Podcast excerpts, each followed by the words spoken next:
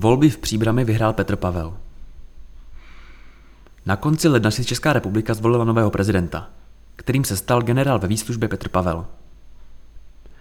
Ve druhém kole zvítězil i v Příbrami, kdy získal 59,46% hlasů.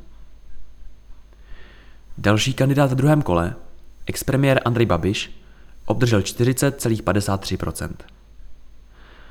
Volební účast v Příbrami dosáhla ve druhém kole 67,38%, v prvním 66,8%. V prvním kole zvítězil také Petr Pavel, následovaný Andrejem Babišem, Danuší Nerudovou, Pavlem Fischerem, Jaroslavem Baštou, Markem Hilšerem, Pavlem Divišem a profesorem Tomášem Zimou.